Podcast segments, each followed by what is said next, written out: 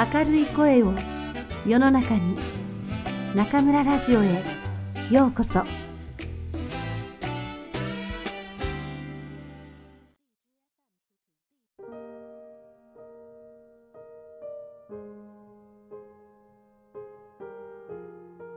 あなたにありがとう。松浦弥太郎。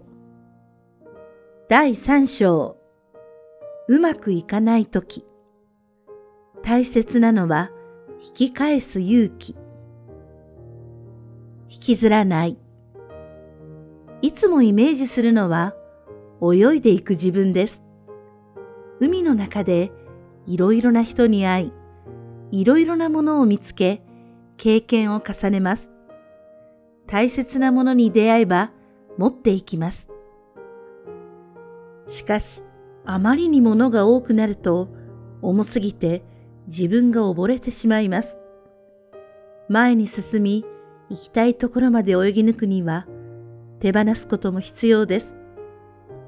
また、前から突然大きな波が来たら、いつも立ち向かっていくのではなく、避けた方がいいこともあります。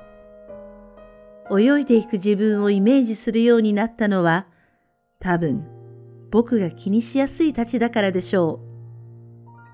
相手のちょっとした一言や何気ない態度にいちいち反応し、あれ、この人、僕のこと嫌っているんじゃないか？と気に病む。あんなことを言ってしまって、自分はなんて馬鹿なんだ、とくよくよする。以前はこんなことがしばしばありました。僕がハッとしたのは、池澤夏樹さんのスティルライフを読んだ時です。この世界が君のために存在すると思ってはいけない。世界は君を入れる容器ではない。世界と君は二本の木が並んで立つように、どちらも寄りかかることなく、それぞれまっすぐに立っている。君は自分のそばに世界という立派な木があることを知っている。それを喜んでいる。世界の方はあまり君のことを考えていないかもしれない。僕が思うほど誰も僕のことなんか考えていない。そう思ったとき、気持ちが随分楽になりました。会う人に不快感を与えないよう、身だしなみを整えることは大切です。しかし、細部にわたって靴下の色まできちんとコーディネートしても、会う人は全く気づいていないことはよくあります。自分が気にするほど相手は気にしていない。こう思うと楽になります。逆の立場で考えれば自分が生きていくだけでもいささかハードなのに会う人すべての髪型やシャツの襟を気にしていたら疲れてしまうし身が持たないでしょう。同じようにこんなこと言ってしまって、あの人は傷ついたかな僕の態度は変じゃなかったかなと気に病むこともよくあります。人とのやりとりのごく細かい部分までが気になってたまらなくなるのです。僕はそれが高じて後から謝ったこともあります。この間はごめんね。嫌な態度をとって。ちょっと僕はどうかしていたみたいだ。ところが、相手は皆意外な反応を示しました。え？何のこと？そんなことあったっけ？誰も気づいていないし、もしかしたら忘れてしまったのかもしれません。いずれにしろ、自分が気にするほどのことではなかったのです。すべてに鈍感であれ、などとは言いません。繊細に、緻密に、細心の注意を払って人付き合いはなされていくべきです。それでも時には引きずらないという強さを覚えておきましょう。出会う人すべてを気にしていては、僕らは広い海で溺れてしまうのですから。相手のちょっとした一言や何気ない態度を気にしすぎないようにしましょう。人付き合いは繊細に、緻密に、細心の注意を払ったら、それ以上は引きずらないのも手です。つられない。初対面でも何度か会っていても感じが悪い態度を取る人はいます。愛想がない。つっけんどん。丁寧すぎる。傲慢。少なくとも好意的でないとはっきりわかるような態度です。悪意があるのか無意識なのかはわかりませんが、やりにくいことは確かです。コミュニケーションとは愛情を伝えることだし、あなたに会えて嬉しいと全身で表したいと思っている僕ですが、こんな人に出くわして、むっとしそうになることもあります。この場合、道は二つ。相手と同じ態度をとるか、それとも自分のいつもの基本スタンスを貫くか。両方試したことがありますが、圧倒的に後者の方がいいのです。いくら感じが悪い相手でも、それにつられず、自分だけは愛情を伝え続ける。負担が大きいように感じるかもしれませんが、これこそ自分を守る方法です。なぜなら嫌な態度につられると嫌な人間関係の連鎖が始まります。相手の感じの悪さと同じくらい自分も感じが悪く振る舞うと相手はもっと感じが悪くなります。二人の間の感じの悪さが高まっていくと周りの雰囲気までどんよりします。そんな中で幸せに心地よく過ごせる人はめったにいません。また、相手の感じの悪さには様々な事情があります。疲れている。たまたま機嫌が悪い。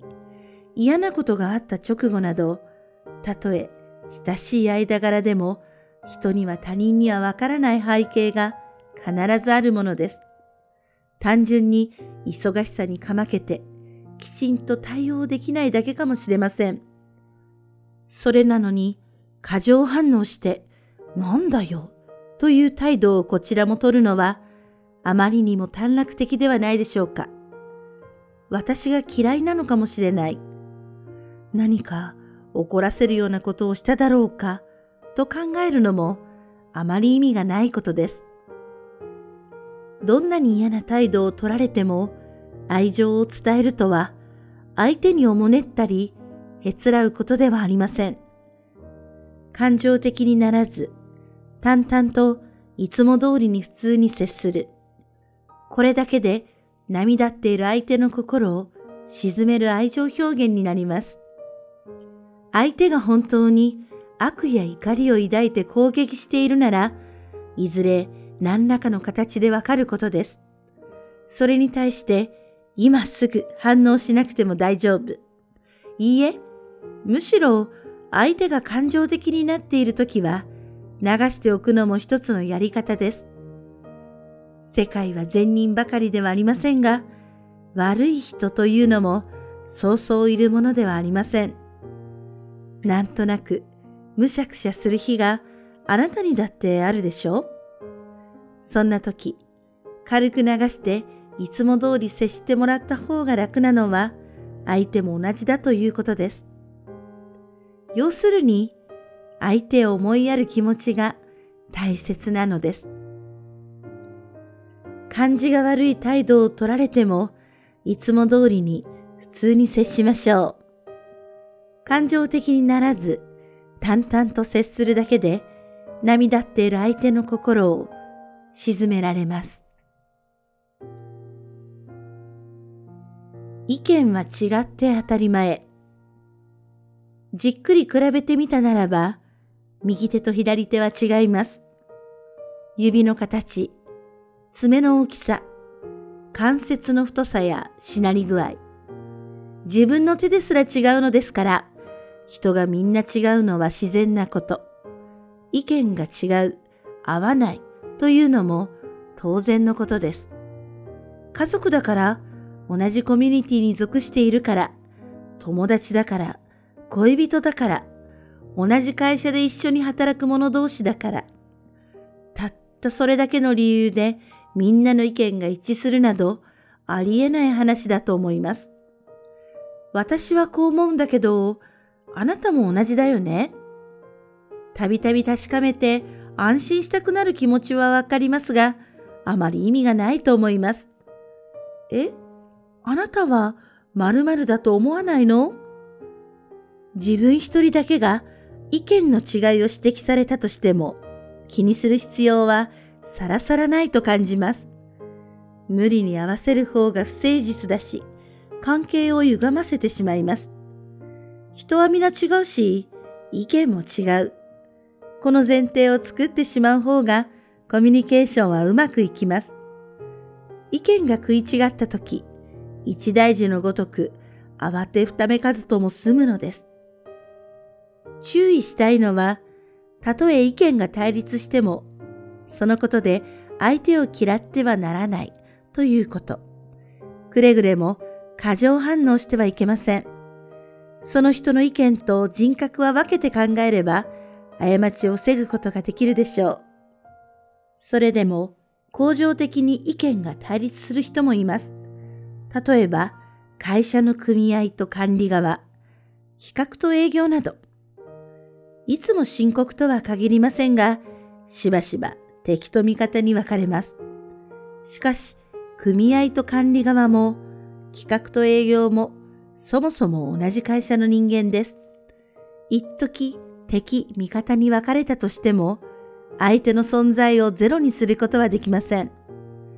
あまり仲は良くないけれど、断ち切れない関係、人と人とのつながりには、こうした関係もあります。会社に限らず、いつも意見がぶつかる人がいれば、理解できなくても、よく相手の話を聞きましょう。同調しなくても構いません。やっぱり違うと思ってもいいのです。